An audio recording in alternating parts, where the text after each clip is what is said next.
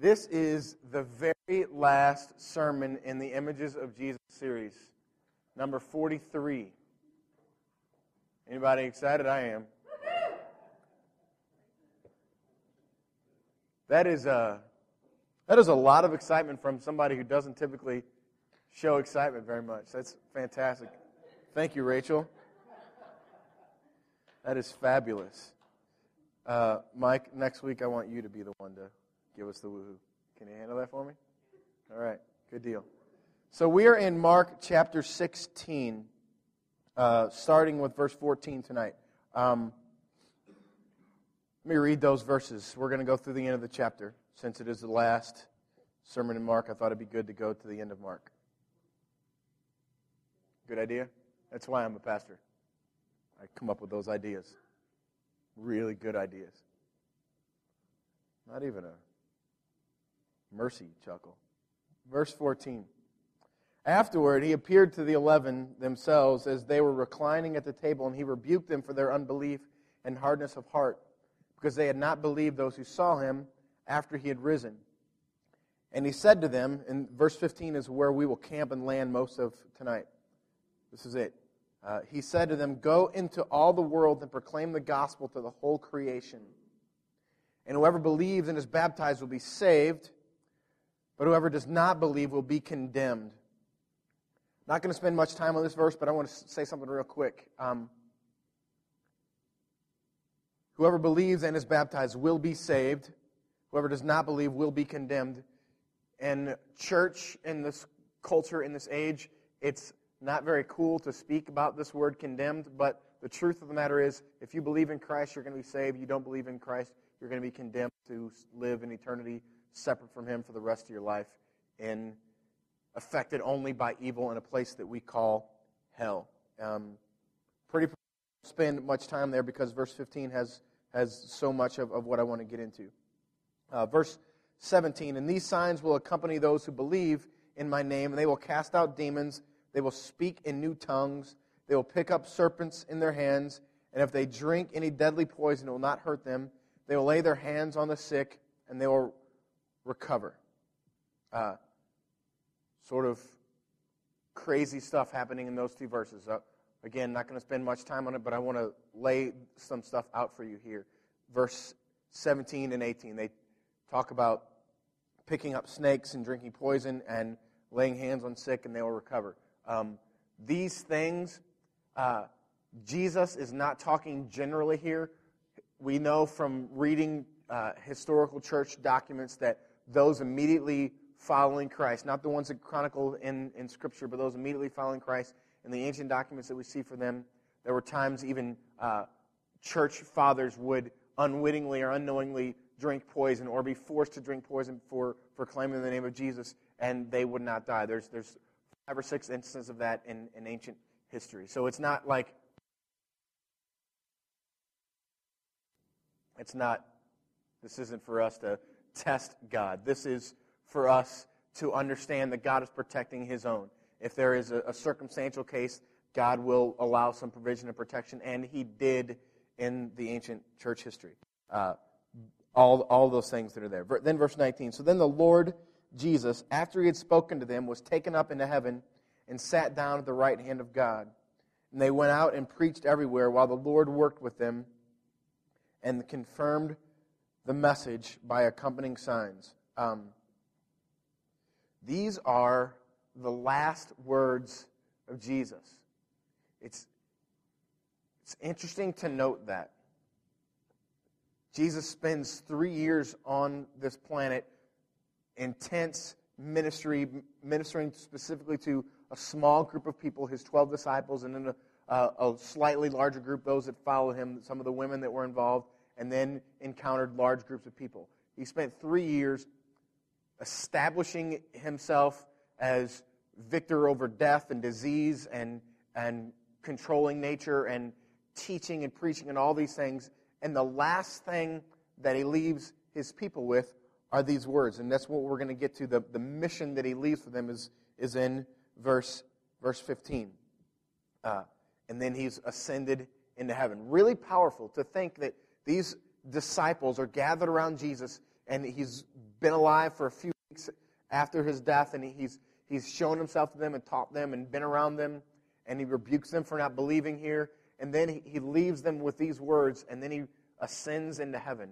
Uh, these words have to ring true, have to ring powerful. And the thing that, that I, w- I want to kind of overwhelm this message is this. Um,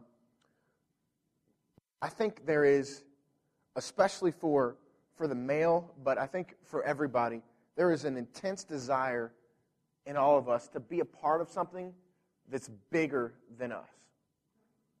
Um, it's part of the draw for me to have left the job that I left to go and plant this church. And, and I think for some of you even that have been a part of the, the core since the beginning is, is to be a part of something that's bigger than you. You see so much for what church could be and so much purpose for what, what this could be. And, and so we draw together to do things a little bit differently and and uh, and enjoy the depth of that. But at the heart of, of every one of us is a desire to be a part of something bigger than ourselves. And that is what this call is. And I, I want to... This is a, a huge, huge thing. Jesus comes, all of the, the course of the redemptive plan of God throughout the course of history, since Eve and, and Adam broke the commands of the Lord until this point, leading up to this, it's been God's plan to for, for him to point to Jesus in the Old Testament, and then for Jesus to come and live this perfect life and teach all these things and gather a bunch of followers, and then to die, and then to resurrect, and then to ascend to heaven, and leave this task, this mission, with a few people. Not this massive number of... Jesus spoke to thousands of people at a time. But when he ascended into heaven, he's speaking to twelve people.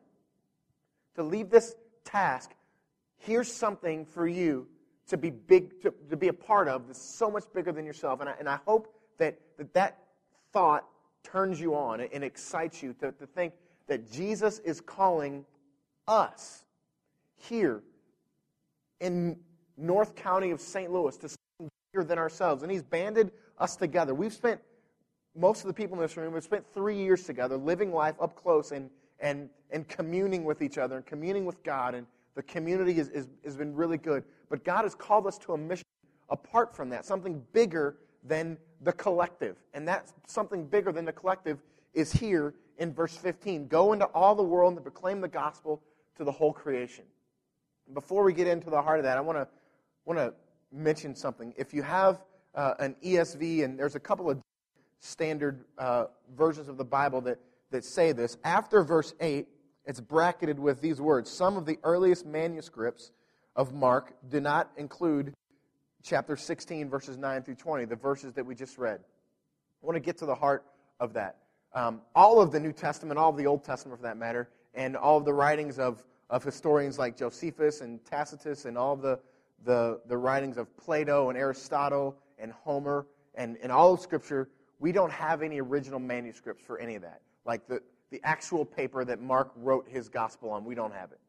We have copies of it, and so there are textual critics, guys whose job it is to go and research archaeologically and, and research historically to be sure that what we have attributed to Mark and attributed to, to the historians like Josephus and Tacitus and the The fictional writers like Homer and Aristotle and Plato, the, their philosophical writers, was actually what they wrote. And there's several different tests that they apply to, to their writings, their copies of their writings, to find out whether or not it was what they wrote.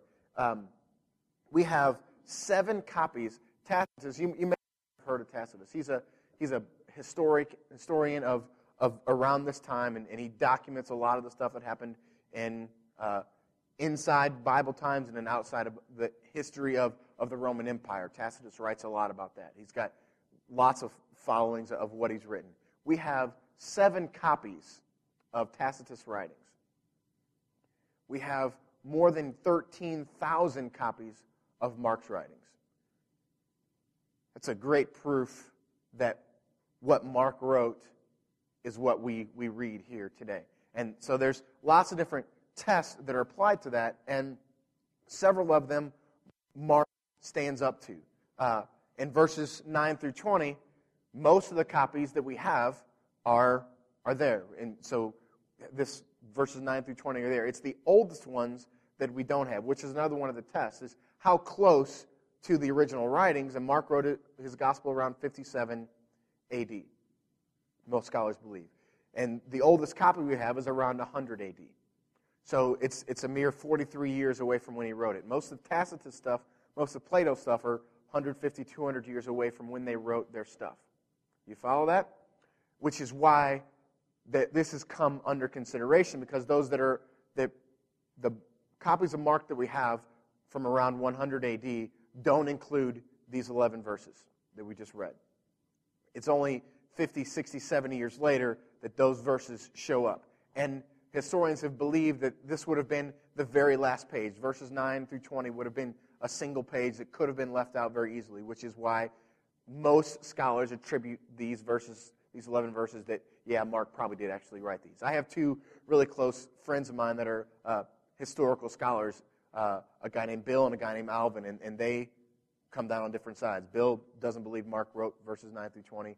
Alvin does. They're doctoral historians of, of Scripture and New Testament theology. And so they, they come down on different sides. But one of the other tests that we can apply are, what did the early church fathers do with these verses? So we do have perfect writings. We do have original writings from the early church fathers from around fifty, sixty, seventy, eighty, ninety, one hundred A D. So they were, and we have their sermons and the things that they preached and the things that they taught. And they taught and preached from these eleven verses. So that gives us more credibility to these eleven verses. It's only within the last one hundred years or so that historians have begun to say, not real sure about nine through twenty, because of the, the availability of, of testing for the different documents. That's all the history that, that you need to know uh, about this. But the other thing to, to note is that even if Mark sixteen, nine through twenty, Mark didn't write these, everything that appears here also appears in Matthew and Luke and in the book of Acts. So what we see here and what we read here and study and the things that we can gather and glean from this to, to apply to our lives here also come from other parts of Scripture. So we can be confident that this is the breathed Word of God that He intends for our lives to have and know. So that is the the, the history that, that you need to know about, about these places. So let's dig into um, verse fifteen. We'll spend the rest of our time tonight digging into to this one verse. He said to them, "Go into all the world and proclaim the gospel to the whole creation." I talked a second ago about this idea of wanting to be a part of something bigger than us. Here it is. And and the, the thing that I want, I've said, and I'm going to reiterate, is that this is Jesus Christ less than two minutes from his ascension. These are the last words that are going to be left with his people, with the greatest message ever. God has, has foreseen all of the events in all of the course of history to happen for this moment, for these people to get and to understand these words. Go into all the world and proclaim the gospel to the whole creation. I want us to get into the, the depth of this. Go into to all the world. Acts one eight. I said that all these, these verses here are mentioned elsewhere. Acts one eight says basically the same thing. "But you will receive power when the Holy Spirit has come upon you, and you will be my witnesses in Jerusalem and in all Judea and Samaria and to the end of the earth." First he says, go into all the world, and then he says, go into to these particular places. Jerusalem for these guys, that's where they are. They're in Jerusalem. That's Ferguson. And then he says, go into Judea. Judea is the region that they're in. Maybe the, the Missouri, Illinois, bi-state, or maybe Midwestern region for us. And then he says Samaria, and Samaria is and also a surrounding region, but it's a region that is populated by people that that the Jews just don't like. Samari, Samarian people, Samaritans, are, are people that the Jews do not associate with. So it's a call for us to connect with people around us, and then in the region around us, and even those in the region around us that we just don't like or, or don't really typically associate with, or there's some racism that we feel towards people, or, or some sort of issue that we have. And then finally, it says here, to, to the end of the earth. And I want to talk just for a second about what this means, this call for us to, to get deep into, into what it means. And it's, I think it's, for us, looking at the totality of Scripture, looking at what Jesus is doing and looking at what Jesus is commanding us to do, it's a, it's not only a geographic thing, it's also a sphere of influence thing.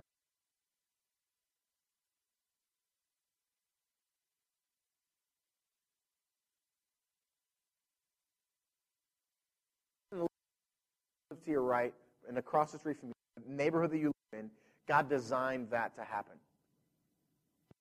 That to sink into you because of this fact. The last words of Jesus were you to go to the place where I've placed you and proclaim the gospel. And, and I want that to, to weigh onto your mind. If you really want to be a part of something bigger than yourself, Jesus is calling you to it here, and he's saying, the place where I've put you, go and proclaim the gospel. And we'll talk about what it means to proclaim the gospel in a second. So your sphere of influence in your neighborhood. God has placed you in the job that he has placed you, intentionally. God is gravitating people towards you and you towards them.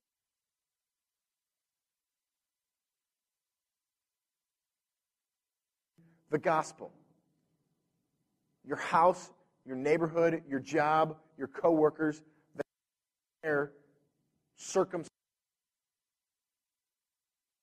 Jesus here, the last words that he says, go into the places where I've put you. Gospel. You want to be a part of something bigger than yourself? Here it is. Here's our chance. This is the thing that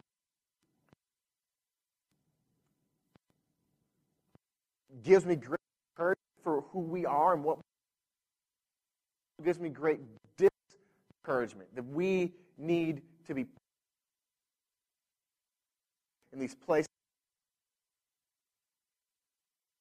God set us apart for many purposes. As the next series that we'll get into in a few weeks is about the church, Dave's kind of outlining out where we're going to go. But the big part of what we're we're going to talk about is God has set us apart for community with each other. God has set us apart for community with Him, and God has set us apart to proclaim the gospel here.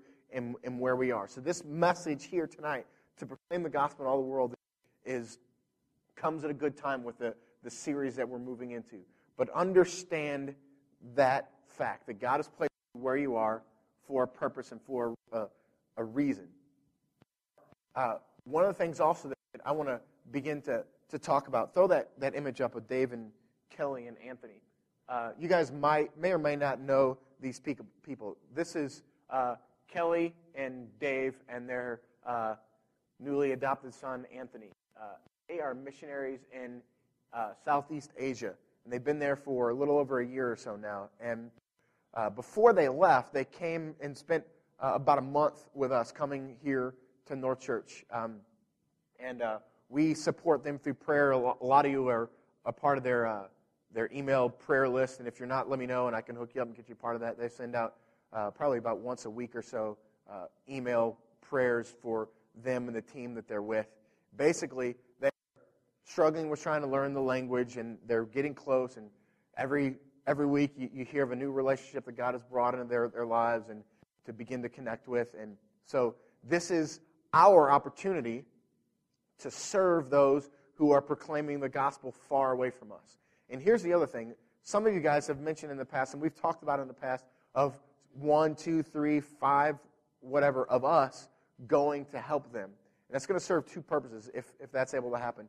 One, it's going to allow us to help them. They're in need of help to begin new relationships. And they are, have, have gotten into their relationships, but there's new freshness that are, that are there for a week or two weeks or something can go and begin to, to build new bridges or open up new avenues for them to be able to, to share this gospel, to proclaim this gospel. But more than that, I think, is for us, somebody, a couple of us to go be with them for a week and see what they're doing and, and connecting with what they're doing and come back and report to us, okay, here's what's happening on a daily basis with them, and here's the things that they really struggle with. Here's the, the things, the hurdles that they have. Let's pray for them in these ways. It's an opportunity for us to understand and pray better and connect, commune with them better about what they're doing. And here's the other thing with them. you you may not know them deeply, you may not know them well at all, you may not even know that, that we have any kind of support of them or, and them with us. But circumstances happened with them that, that it was a long process for them to, to finally get their call and their their placement to go to this place where they are and, and all that. But ultimately, they called this body their church home. And we want to continue to support them. And they've been there for about a year and a half. And sometimes these sort of loose connections can can completely disconnect. But I really want to begin to ask you guys to pray through going to to visit them, to connect with them, to help us learn how to pray with them. Uh, maybe this summer, maybe this fall, maybe even the, this spring. And uh, I've been in communication with a guy that's stateside that can help to send us over there and, and understand what the costs are going to be. But I want all of us to begin to pray. Is, is God calling us to go and connect with them to help to proclaim this message in China? So pray through that. And I know uh, specifically a couple of you have talked very specifically about wanting to go, and I'm going to be connecting with you in the next week or so to begin to, to talk through what this is going to look like and, and how quickly we can make it happen and costs and, and all that stuff and uh, what we can actually do for them. So that's Dave and Kelly Harry, and that's one way where we are connecting this proclaim the gospel in all the world.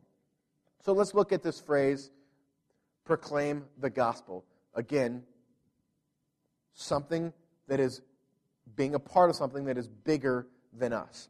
I want to look closely at two words. First, this word proclaim. Proclaim the gospel. That's the Greek word caruso, which basically means this: to proclaim after the manner of a herald, meaning speaking it out, boldly speaking it out and acting it out, always with a suggestion of formality, gravity, and an authority which must be listened to and obeyed. In other words, this is a really important message. Pay attention. That's what a, a herald would have done. This is what this caruso word means, to proclaim something that's really important. Proclaim it in such a way as so that people will know the gravity and authority and formality of, of what it is that's coming from my mouth and coming from my actions. The second definition there is to publish, proclaim openly something which has been done. I want to combat something. There's a phrase that goes around church culture that says, uh, preach the gospel, use words if necessary. You guys heard that before? Preach the gospel, use words if necessary. Let me tell you that that's nonsense in the light of this word caruso. Uh, this word caruso, to proclaim the gospel, is to speak it from your mouth. Not just an action thing. Not just, hey, I'm going to live a good life and I'm going to be nice to my neighbors and then maybe someday somebody's going to come to me and ask me why I live the way I do. Well, that's good and, and great and whatever, and a cute slogan to put on a bumper sticker and put on a pen and sell them in a Bible bookstore. It's not what Scripture, what Jesus is telling us to do. To actually go and to proclaim this message, to proclaim the gospel in a formal way, to speak this truth.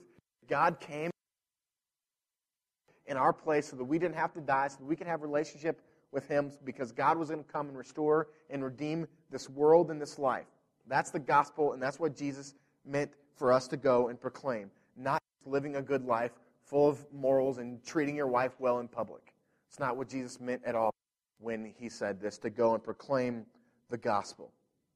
The second word for us to look at is this word gospel. And one of the things that you, you hear me talk about a whole lot is this gospel, to understand and apply the gospel in every situation. And, and I use a, a Keller definition of the gospel. We are more sinful than we ever imagined that we were, and we are more accepted than we ever hoped that we are. That's the gospel. But here, this Greek word definition of the gospel is more than that. That's like the first half of it. The second half is, is this. This word is euangelion.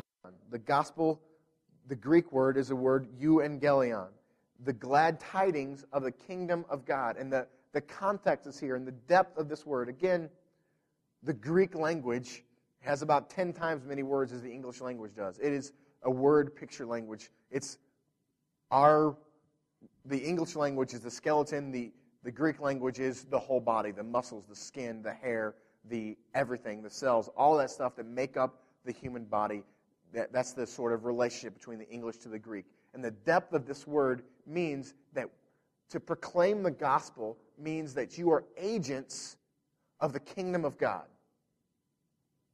I want to say that again. We are agents of the kingdom of God. To proclaim the gospel means that you are an agent of establishing the kingdom of God, to go and proclaim this kingdom. And what do I mean when I say this kingdom of God? It's a huge thing.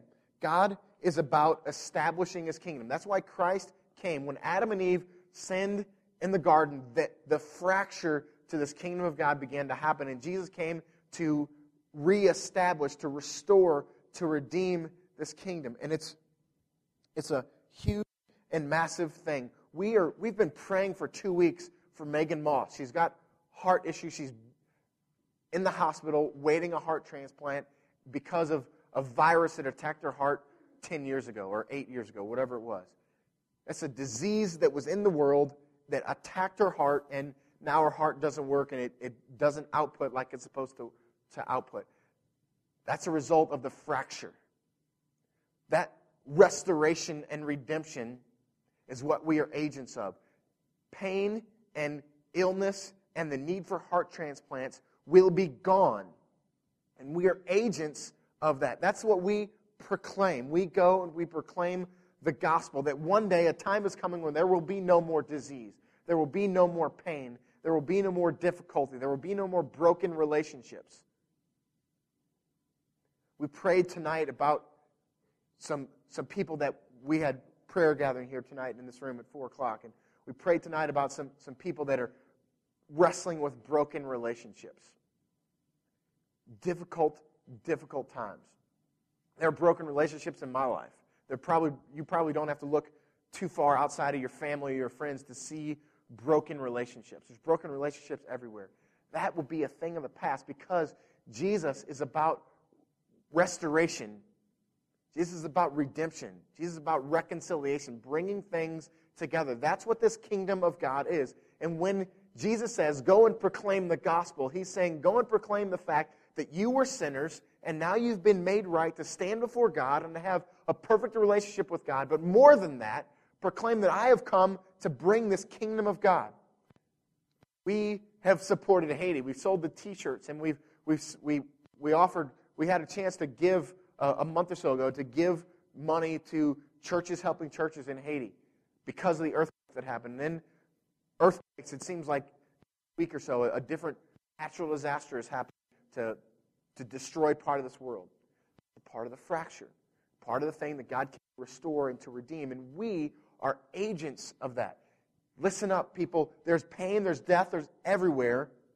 And there's tragedy, there's natural disasters that, that hurt and destroy. There's broken relationships everywhere. But Jesus came to restore that, to bring this plan of redemption that we have perfect relationship with God, we have perfect relationship with man, and we have perfect relationship with the earth, the place that we live. That's what this kingdom of God is about. And our job, the last thing that Jesus said on this planet was, go and proclaim this gospel. This gospel that I fully accept you, even as a sinner, and I am coming to restore and redeem this world and this planet.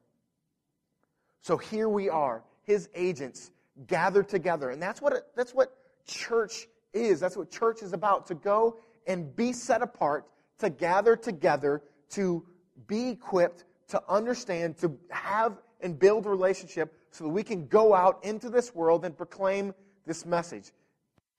I said at the beginning, the overarching theme of this message, to be a part of something bigger than yourself. And that is what Jesus has called us to, and is what I am trying to call us all to, to bring us together to understand that our priority, our single priority, is to go and proclaim this gospel message to this Jerusalem. That there is brokenness, and there is pain, and there is hate, and there is tragedy, but Jesus came to restore and redeem it, and to live life up close with people, bringing this sort of restoration. the pain, the injustice, the tragedy that's around this world, we are the agents of God to bring the kingdom to this area. And that is something massive and bigger than us. But God has brought us all together.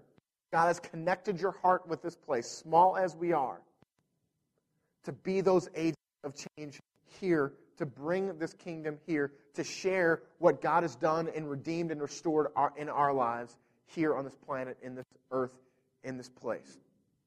A simple, simple phrase that's, gonna, that's on the screen. Go into the world and proclaim the gospel. Go into the world and proclaim the gospel. Write it down, put it on your mirror, put it on your car, burn it into your brain. This is the, the last words of Jesus to your life. And there's a desperate longing in your heart that I don't have to tell you about. You want to be a part of something bigger than yourself. Here it is. And it's from the mouth of Christ minutes before he ascended into heaven. Go into the world and proclaim the gospel. Proclaim restoration. Proclaim redemption.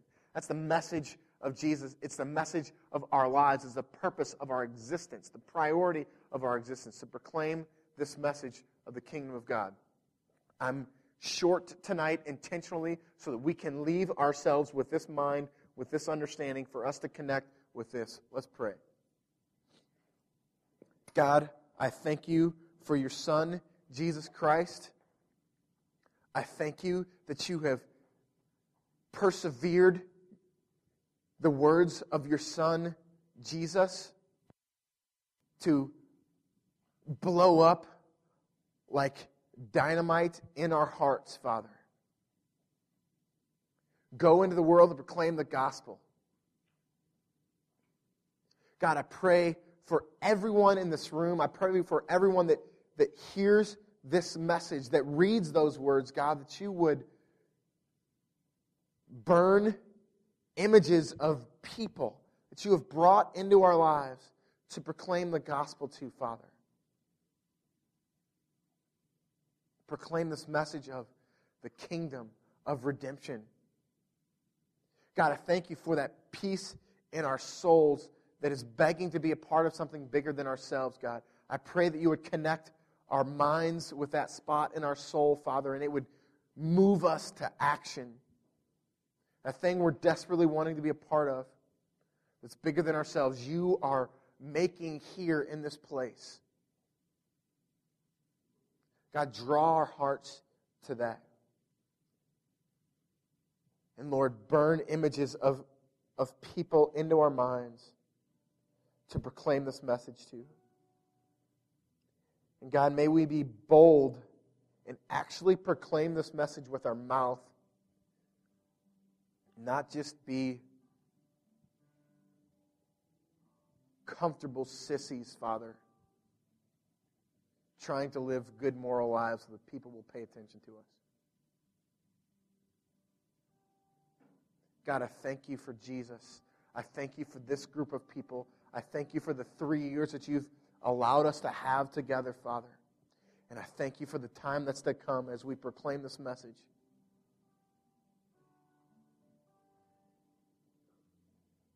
Guide us now as we respond to what you've done.